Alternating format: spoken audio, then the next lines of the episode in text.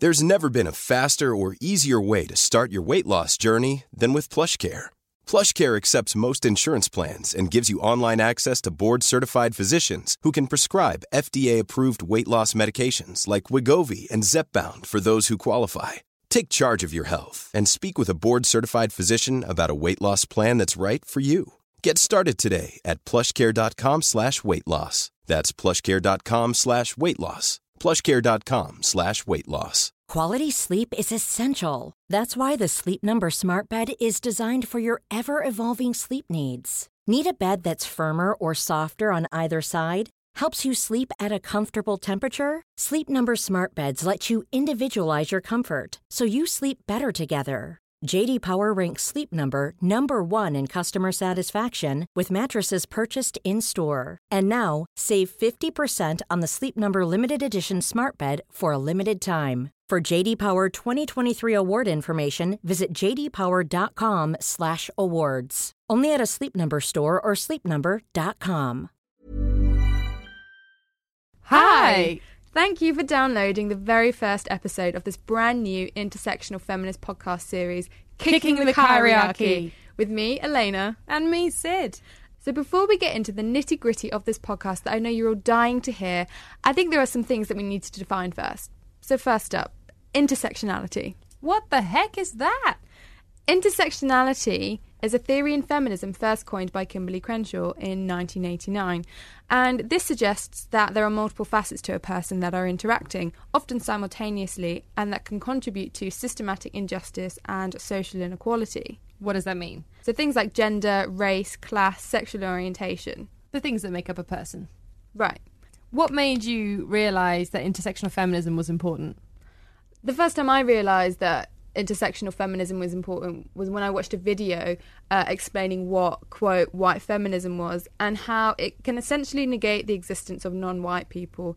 The video basically explained that, yes, as a woman, you will experience disadvantages to some degree, but your experiences of gender inequality will be different to theirs. So, for example, beauty standards. Beauty standards suck in general, but it's even more difficult for women of colour to adhere to conventional white, skinny ideas of beauty. So it's just about being aware and supportive of the issues that we all individually experience. So, what the heck is karaoke? Karaoke? Karaoke. So I think you can get from that that we don't really know how to say karaoke. But we do know what it is. Exactly. So, to put it into context, a common phrase associated with white feminism is smashing the patriarchy. However, the word patriarchy is problematic as it only identifies one way in which a person can be privileged, and that is to be a man. Smash the patriarchy would suggest that gender equality between men and women would be the end of all our problems in society. And just like intersectionality argues, this just isn't the case. If you had two people, a white, straight, cis, able bodied woman, and a black, gay, disabled man, under the term patriarchy, it would suggest that just because the man is a man, he is the more privileged or powerful one. But in actual fact, the woman would be more powerful in this case. So, as a result, the term kyriarchy takes all these characteristics into consideration and acknowledges the intersectional ways a person can be discriminated against or oppressed. So, what are the ground rules for this podcast? Essentially, we're going to keep putting on this podcast. We're going to keep inviting you all to come on and talk to us about interesting things, but it's only going to work if you call us out, and we are totally prepared to be called out. We do not know everything, and we're not trying to suggest that we do. So if we say something that doesn't work or it's not correct, please tell us and we'll address it as quick as we can. We want this podcast to be an environment where we educate each other. That's us as listeners, as guests, and as uh, presenters. Exactly. So, for the first episode, we thought it would be a good idea to start as we mean to go on and address that all important P word Penis! privilege, Sid.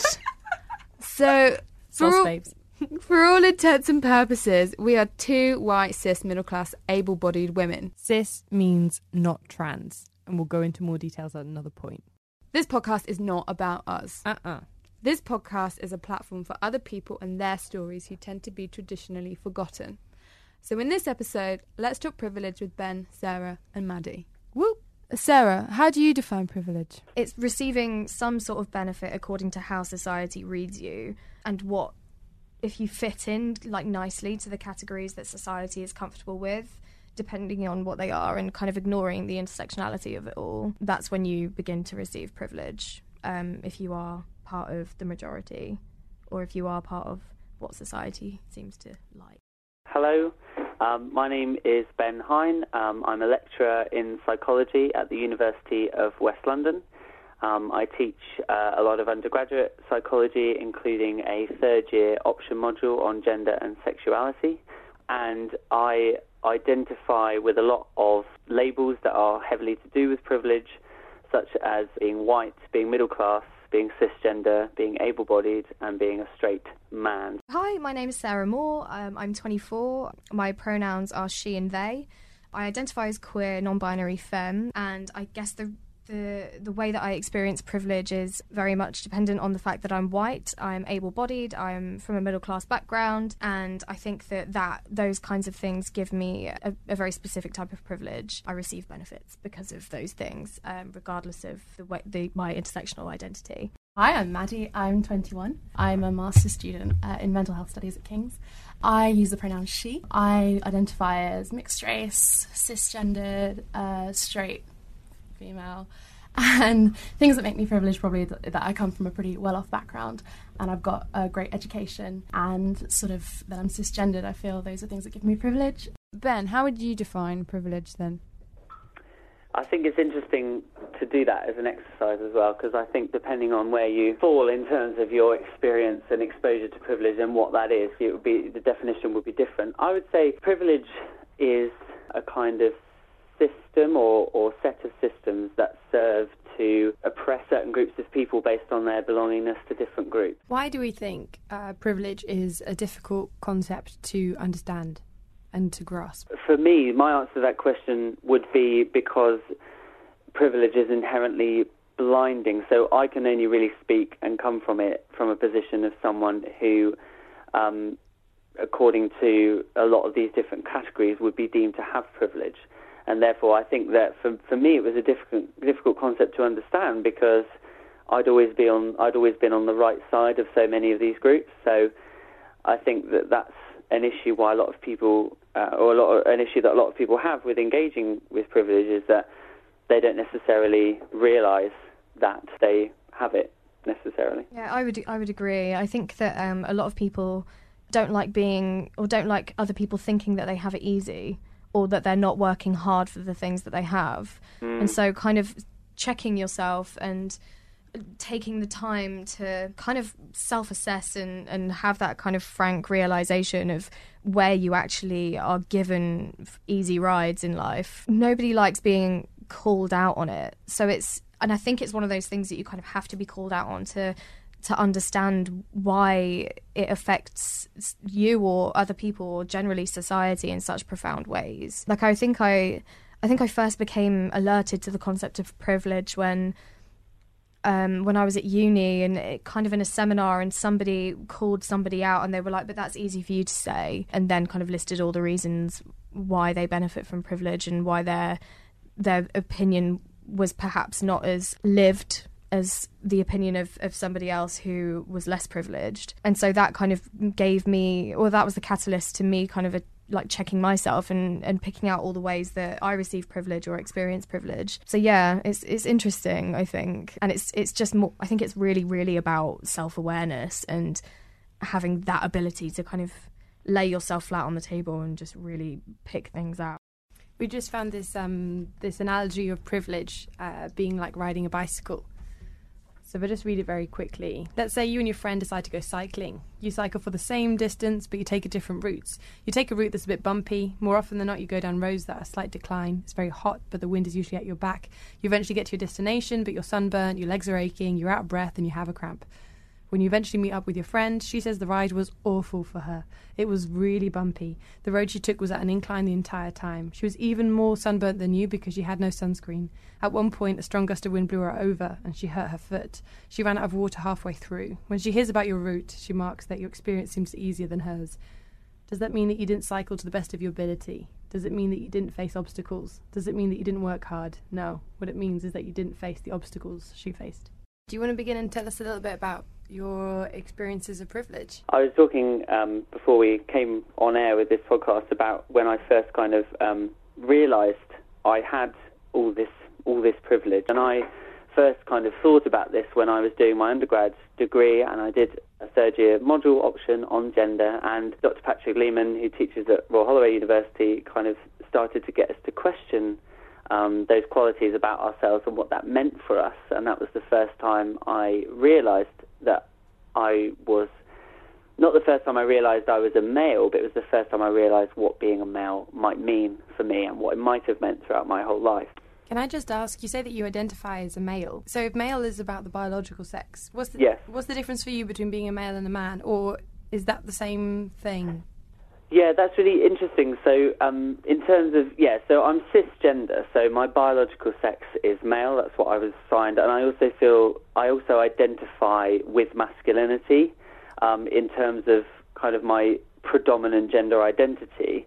Um, what I would say is I tend to gender express differently. So gender expression is all about context dependent behavior. So you, for example, of a weekend, I might gender express both masculinely and femininely in the same weekend because I might be watching sports and drinking beer and uh, being around other men, and I might be very masculine in that kind of uh, time frame. And then the next day, I might, uh, you know, go for coffee with all the girls on my street and we'll gossip and talk about, you know, different things and talk about babies and things like that, which is very feminine. So I do feel happy identifying fundamentally as a man and having that gender identity, but I do, I am f- more fluid in my gender expression. Does that make sense?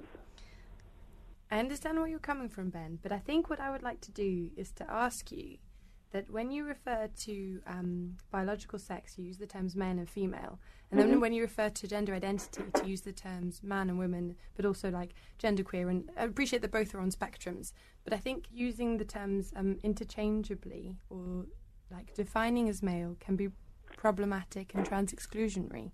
Mm. And I think that I would, even if I was with you in a cafe, I think I would try and call, say say something like this. And that's great. And you should keep doing so, and I will remember that. I'm interested to know what sort of cis privileges you get then for people who don't know what cis privilege is. So the kind of cis privilege that I receive is that I don't get attacked on the street for the way that I look. I mean, I I do as much as women do, which is a lot and way too much. But if I were, for example, because I'm assigned female at birth in my non-binary identity, I can be vem- feminine very comfortably. But if I was assigned male at birth and equally as feminine, life would be a lot harder. So because I'm read as a woman in a lot of different aspects, I am I am receiving privilege, and also in a lot of ways, it's depending on the community. I think it can be difficult. Like I think in in the queer community, people respect. I mean, this is just from from my experience. This isn't um, this isn't gospel, but people res- tend to kind of address and acknowledge the presence of assigned male at birth, queer, femme identities to be more legit than f- assigned female at birth ones. I, I feel like I'm speaking in jargon a little bit here, and I don't really know how like widely relevant this is, but I feel like even though I, in the heteronormative world, receive cis privilege, it means that a lot of the time my femme identity can be erased in the queer community. Maddie. Uh, I recently, oh god, on my Facebook I shared a BuzzFeed article. I'm normally not a big BuzzFeed fan, but uh, they posted an article which seemed to just sum up my life, and it was um, the struggles of being the token black girl. Uh, um, because I grew up in a very predominantly white area. I think the only other students of colour at my school were uh, boarding students from Nigeria, and they were very perplexed by me because they thought everyone in Britain was white. So what was I doing here with my British accent? Yeah, it just sort of went through things like just people just touching my hair just without asking. there was a rugby match and a football match on uh, like around near, near I live, and there's just these sort of marauding bands of drunken people walking around the streets, and this one guy just reaches out his hand and just touches my hair, and it's just what makes people think that's okay, but it's just. I don't know. It's just like it sounds like such a silly thing. If I guess you've never had to experience it, but just constantly like you know once a week at least having someone you know or you don't know just put in your hands you don't know where they've been in your hair because of its texture because of its noticeably slightly more um, african texture it's, it's not a european hair texture um, just because it's just i mean i guess sometimes it comes out of a sense of interest and curiosity which is great but just don't dive right in with your hands um, but i think mostly growing up in like i said a predominantly white area um, there was actually not so much overt racism apart from a few notable um, notable examples I can think of. Mostly it was like microaggressions, as you say, just stemming from ignorance mostly, or you know stuff they'd heard their parents say, and you know they weren't really too sure, and I'd try and correct them on it um, when I saw it because you know there's just certain things like just to do with like I think for me a lot of the time times growing up very insecure. It was like beauty standards.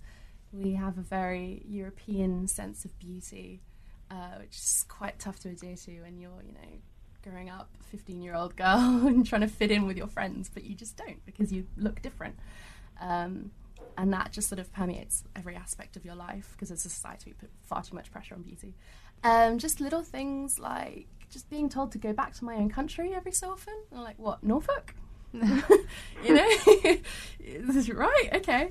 Um, I mean, I was born in Australia, but you know, but it's just yeah. I think I'm lucky that I'm privileged that I haven't had to deal with too much overt racism in my life, but I know that a lot of people aren't. So yeah, I'd say that's a privilege of my own. also, within the media currently, it's quite well known that Macklemore has just released a white privilege song in 2005 and now a sequel white privilege quite recently. And I think it's quite interesting to look at the two of them because the first one is more about um, the cultural appropriation of hip hop and how can he participate in that sort of genre of music if he hasn't gone through the struggle that hip hop was sort of born out of.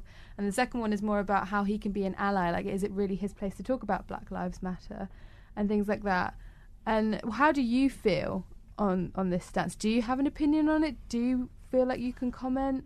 on Macklemore as a white rapper and sort of he's sort of he's talking about white privilege and saying we need to like be aware of it but at the same time he's benefiting from it because he's, he's getting money exactly um, okay I think that white privilege in the way that Macklemore describes it is um, not wholly American but it's a very American thing like we did have the whole Stephen Lawrence case here but over there like it's it seems a lot more like a, a, system, you know, a systemic thing. And I guess here it is as well, to a lesser extent, I would say. I would say, um, yeah, the things he's talking about, like, at the same time, you're thinking, yeah, you're profiting from this. Um, you know, you're wondering if it's okay to culturally appropriate hip hop music, but it doesn't stop you from making the music. I think that anyone should be free to make whatever kind of genre of music they choose, no matter what it was born out of like I'm classically trained, but I'm not from like a like in singing, but I'm not from like a, European background per se. But you know, you have to be mindful of what it was born out of. I think what he's talking about is a bigger thing in America. I think in Britain, when it comes to privilege, a huge thing which often isn't talked about is the class system. So, for example, I you see me and you can see, okay, um, I've I've got like obviously like some a lot of my features are quite you know African. I'm mixed race, you can tell that but um, I'd like to say I'm well spoken. I speak the Queen's English. I've got an education. I come from a wealthy background. So, you know, that hasn't put me off. Like, I'm on a very, very similar playing field to a lot of my white friends. For, for example, you might have, like, um, you know, a, a, like a white, anyone white my own age who perhaps did not have the opportunities in life, didn't have the the wealthy upbringing, didn't have the education, and because of the way the class system works, I'd probably be more privileged than them. Do you feel that you maybe have to kind of be, I don't know, almost exceedingly privileged to maybe be equal to some of your white friends? Because it sort of it sort of just came across a little bit like that because you were like, oh, you know, I'm well educated, I've come, come from a very wealthy background, and the fact that you kind of said emphasis on very wealthy. So my mum always said to me when I was little, she said, Maddie, as a woman and especially as a woman of colour, you have to be twice as good for them to view you half as well. I was brought up with that drummed into my mind. I don't know how PC that would be. Um, but that's just what she told me. I think I really took that to heart. Uh, um, and I'm trying to like deconstruct that now and be a bit, you know, more critical of that way of thinking. Because hopefully in a society we should all just be, you know, judged by our merits and how hard we work and, you know, what we contribute and who we are as people rather as you know what we look like and our backgrounds. Right. I just wanted to comment. Um, I think it, that, that's really interesting about trying to kind of be exceedingly privileged in one area in order to counterbalance a lack of privilege in another area. Um, and I, I, just thought that was a really um, interesting point. And I noted as well um, when you were describing kind of your privileged areas about being uh, from a wealthy background, it, it seemed like Hey, it's Ryan Reynolds, and I'm here with Keith, co star of my upcoming film, If, only in theaters, May 17th. Do you want to tell people the big news? All right, I'll do it. Sign up now and you'll get unlimited for $15 a month in six months of Paramount Plus Essential Plan on us. Mintmobile.com slash switch. Upfront payment of $45 equivalent to $15 per month. Unlimited over 40 gigabytes per month. Face lower speeds. Videos at 480p. Active Mint customers by 531.24 get six months of Paramount Plus Essential Plan. Auto renews after six months. Offer ends May 31st, 2024. Separate Paramount Plus registration required. Terms and conditions apply if rated PG. One size fits all seems like a good idea for clothes until you try them on. Same goes for healthcare. That's why United Healthcare offers flexible, budget friendly coverage for medical, vision, dental, and more. Learn more at uh1.com. Quality sleep is essential. That's why the Sleep Number Smart Bed is designed for your ever evolving sleep needs. Need a bed that's firmer or softer on either side? Helps you sleep at a comfortable temperature? Sleep Number Smart Beds let you individualize your comfort so you sleep better together. JD Power ranks Sleep Number number 1 in customer satisfaction with mattresses purchased in-store. And now, save 50% on the Sleep Number limited edition Smart Bed for a limited time. For JD Power 2023 award information, visit jdpower.com/awards. Only at a Sleep Number store or sleepnumber.com. They were viewed as as counters, like counter kind of to, to counter privilege points, if you were, if you have a point system or something to try and equal out um, a lack of privilege in an, in another area. Um, and like you said, it, it is unfortunate that we're not at a place where we can just view people on their qualities. Um, I think it was uh, an article I read um, that came out late last year about how um, there was a, a, black woman. Um, she was um, submitting for, for jobs. Um, and she submitted 100 applications, um, and she didn't get any uh, interviews at all. And she actually started putting what she called a whiter name on her job application, um, and she got many, many, many more interviews um, after she had done that. So it kind of speaks to how far away we are from being able to evaluate people based on based on what they have to offer, rather than just a, a snap judgment for for a privileged or non-privileged group. Can I make a little point about that as well? Just one of the pitfalls of thinking when you're thinking about white privilege. So it's funny because you know my name is just pretty. You wouldn't really know like from my name what background I have. Well, apart from the fact I've got a really Italian surname. One of the things when talking about white privilege is that it's important to remember that it's often Western white privilege. So, you know, I'm just going to name drop my boyfriend here. So he's he's white. To talk to him, you think, okay, well educated, sounds a bit like he's from you know London, that kind of thing but he has a Lithuanian background and a very, very Lithuanian name. And he's terrified that when he puts his name down on job applications, they're going to look at it and think, oh, some immigrant. So he often, on his Facebook, he's shortened his name to create a more, you know, a more ambiguous, slightly more Western sounding version of it. And that's how he presents himself. He really feels that this is leaves him at such a disadvantage compared to his peers. But mm. again, he's a white he's a white guy who identifies as, you know, you know, cis white male. But then there's a sort of disadvantage that comes as well. So have you ever been in a situation, maybe have you ever turned up to an interview and someone's gone like, oh, kind of like a bit one of those microaggressions where it's like no one's being racist, but maybe mm. they just weren't expecting you to be mixed race? Just because we've said before how maybe when you read books, there was that whole controversy over them casting Hermione as a black woman, and yeah. you just automatically assume that she's white, but it never actually says what her skin colour is. I think that in theatre it's such a wonderful transformative medium that I think you just cast the best actor or you know for the role and I'm sure she'll be amazing. She's got some great theatre credits and I mean who really cares so long yeah. as she plays the part well. But have you ever have you ever found yourself in a situation like that where I mean not that I've noticed. I mean yeah, I've, I've always been quite successful when it comes to applying for jobs and things like that. I think possibly because I think, as Ben made the point, I'm making up for my disadvantages by trying to become privileged in other areas. So no, I've never noticed anything like that personally. Okay, interesting. Maddie, have you ever experienced shadism? And could you explain what shadism is? Okay, so shadism, for people who don't know, is basically when a certain skin tone is viewed as more attractive, specifically in people of colour. So, for example, it's often been around. So, there was a kind of a milder form of shadism in Britain up until just after around the Victorian times, where people who were pale were considered more beautiful because they'd been inside, they were people of leisure, they weren't out in the sun doing manual labour. And you see a similar thing in India, and you see a similar thing in the black community. A lot of it was exacerbated by colonialism.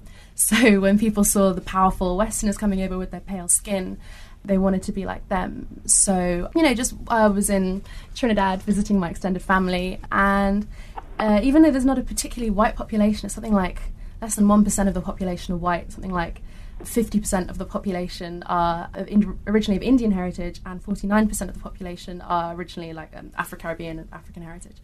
And just sort of in the equivalent to boots, you know, in the chemist and the pharmacy, there was skin bleaching creams displayed prominently at the front with a big poster with um, a woman with lightened skin, and that was the beauty ideal. So I personally, I'm privileged because being someone who's mixed race, I have, and because of the kind of the lottery that you know genetics is, I have quite a light skin tone.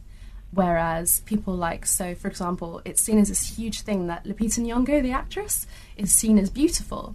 It shouldn't be, but because she has very dark skin, if you think about all the other black women you see in Hollywood on TV, such such a minority of them have dark skin. But yeah, if you look at like any like it's not their fault like that they were born with the color of skin that they have, which is perceived as being more attractive by the black community and the white community. People, you know, white women say, "Oh, Beyonce's got lovely caramel colored skin," and they don't think about what they say when they say it.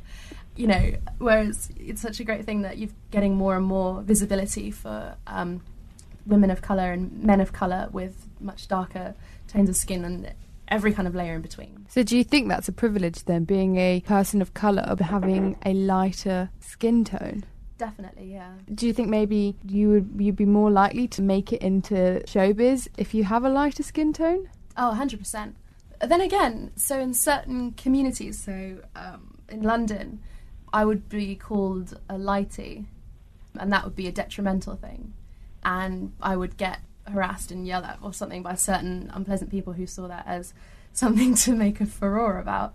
So it, it does depend on who you're with, but generally, most of the power, especially like when it comes to in movies and TV and where you see most people represented, goes to people of color with much lighter, lighter shades of skin. It's seen as more European, therefore more attractive.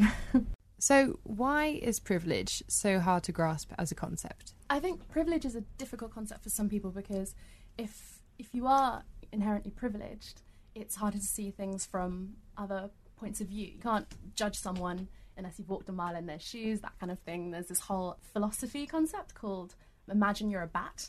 Just kind of a strange way to put it, but it's like if someone asked you to imagine that you're a bat, you can never imagine exactly how the bat feels. You can only ever imagine you as a bat. So it's like trying to imagine someone less privileged. You can only ever imagine your mind and someone less privileged. Like, well, why haven't they done X, Y, and Z? But it doesn't work like that when you've had different odds stacked against you. I think that privilege can be difficult for people to grasp because it's it's something that requires a lot of self-reflection and literally kind of laying yourself bare on the table and looking at all the different parts of who you are and your experiences that that make you have it easier than other people. People generally don't like being called out and they don't like being confronted and challenged about the way that they live their life and the the things that they work hard for. So i think that that kind of leads to people generally kind of getting defensive as like an initial reaction to being called out on privilege because people don't like thinking that they have their life easy and maybe some people do because a lot of people everyone has their struggles but it's it's understanding that your struggles like the analogy that we we've just spoken about your struggles are different to, to other people's, and it's understanding that. It does make a lot of people feel very uncomfortable from both sides because it's not very nice to understand on some fundamental level that you're disadvantaged, but it's also not very nice to understand on some fundamental level that you are massively advantaged versus other people. It's not a very nice feeling. And I know that kind of sound, sounds a bit whiny, like, oh, look at all this privilege I have, and it's so hard to handle. But it, it's not very nice for people to, to think about it. And because these ideas about which groups are, you know, better or more positive than other groups are so widespread and kind of insidious in terms of their nature, um, it's very hard to kind of unpick for a lot of people. Okay, well, tell me exactly where my privilege began and what experiences have I had exactly that have contributed to this privilege. I think people struggle a lot with the kind of meta nature of, of privilege, certainly. Privilege being a male or being a man? Interesting question. I think I would have to say privilege being a male because I think so much of what is tied up with what I would view as my fundamental privilege of, of being a biological man versus a biological woman because so many people allocate that privilege just based on seeing me as a man, like just seeing that I am a man and I have certain bits and bobs. I think so much of the just snap, inherent, immediate privilege comes from the fact that, oh, you have a penis, therefore, you know, you are ahead in all these different areas, the kind of Y chromosome prize, as, as it were.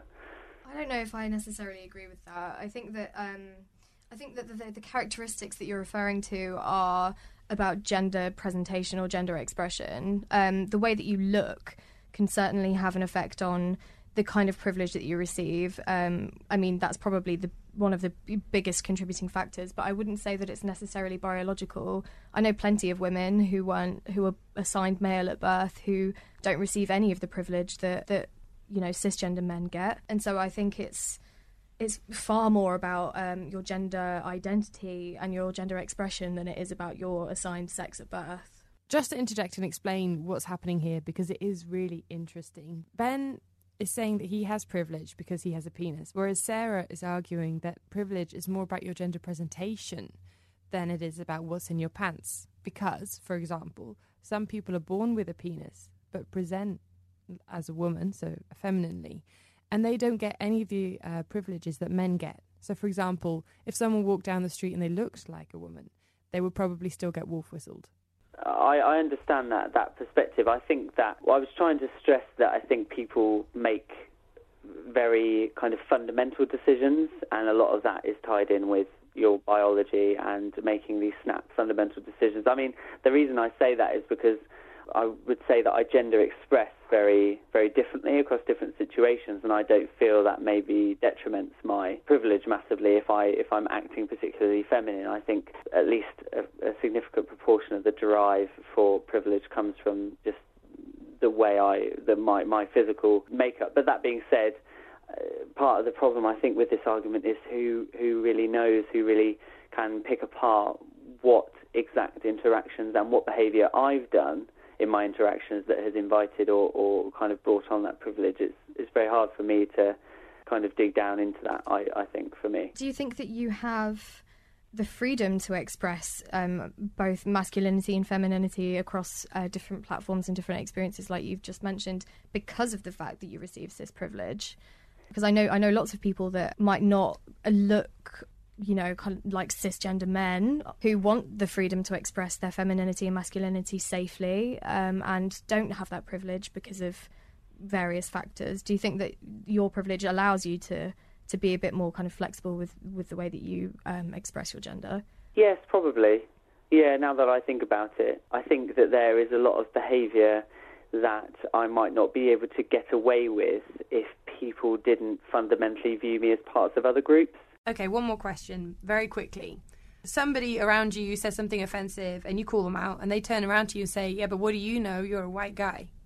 Is it still worth calling someone out if they say something that you know another group of people would find offensive? Yeah, I mean, you have you have to. I'm saying this as someone who all too often has not challenged. Do you think that you would be more inclined to call people out um, on things that didn't directly affect you if you kind of prepared a response?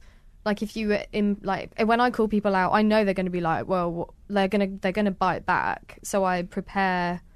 I just have an arsenal of things that I can use as a reason to as to why I'm trying to step in and defend somebody, or at least tell people why what they're saying isn't right.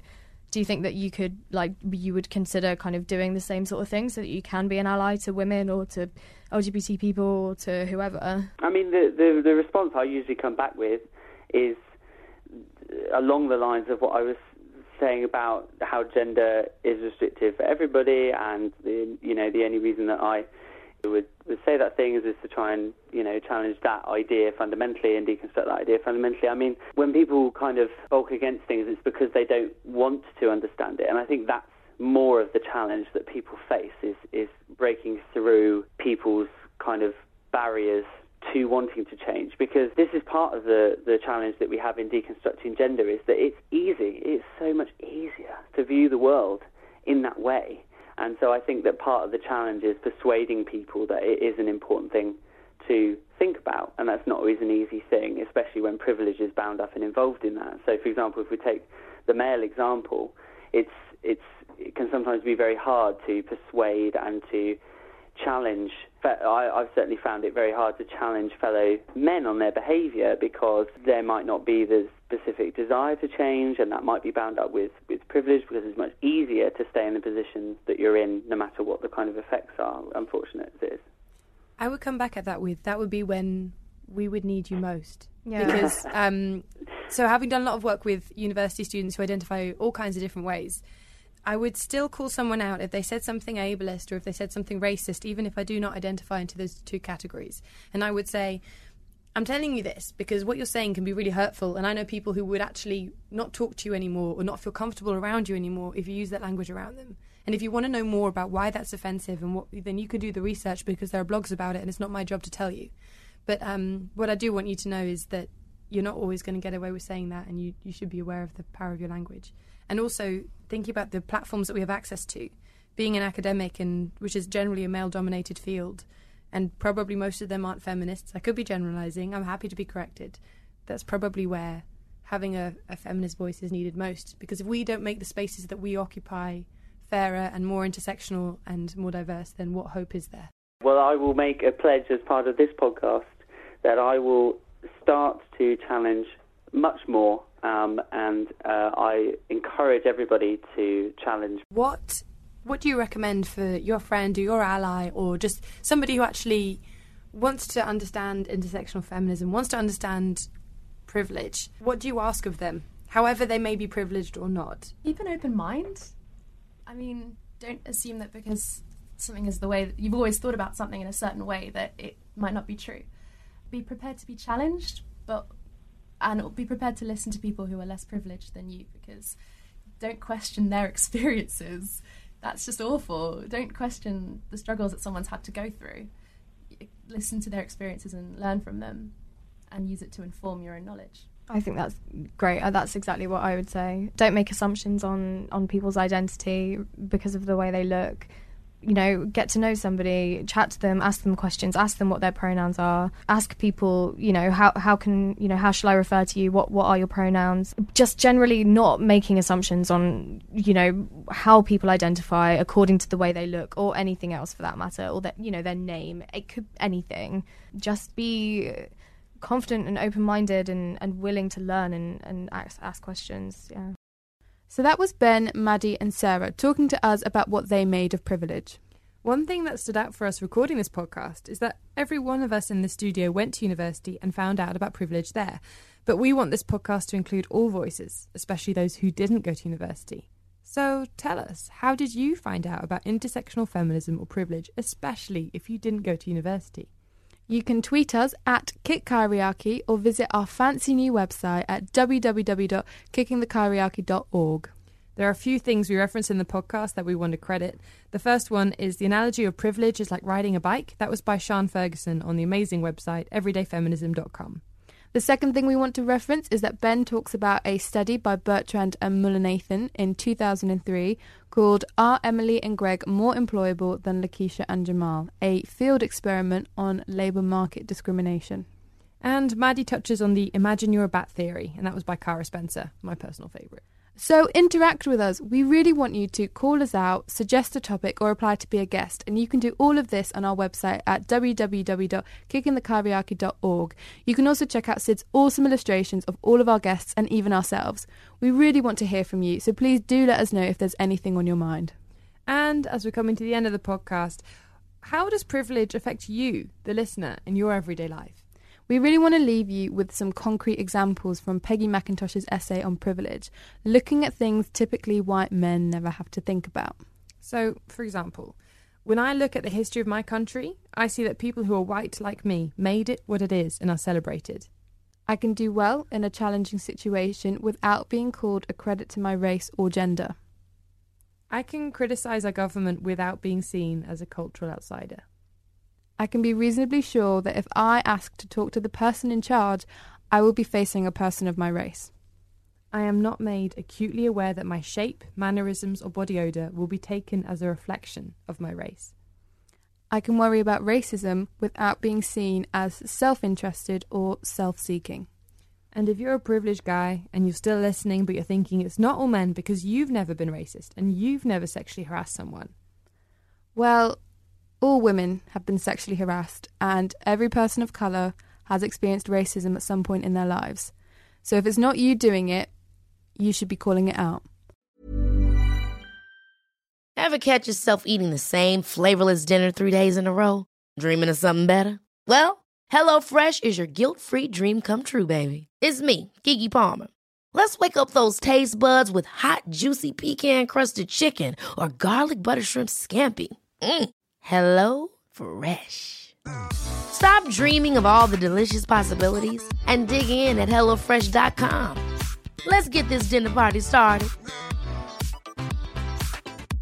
Hey, it's Paige DeSorbo from Giggly Squad. High quality fashion without the price tag? Say hello to Quince. I'm snagging high end essentials like cozy cashmere sweaters, sleek leather jackets, fine jewelry, and so much more. With Quince being 50 to 80% less than similar brands. And they partner with factories that prioritize safe, ethical, and responsible manufacturing. I love that. Luxury quality within reach. Go to quince.com slash style to get free shipping and 365 day returns on your next order. Quince.com slash style.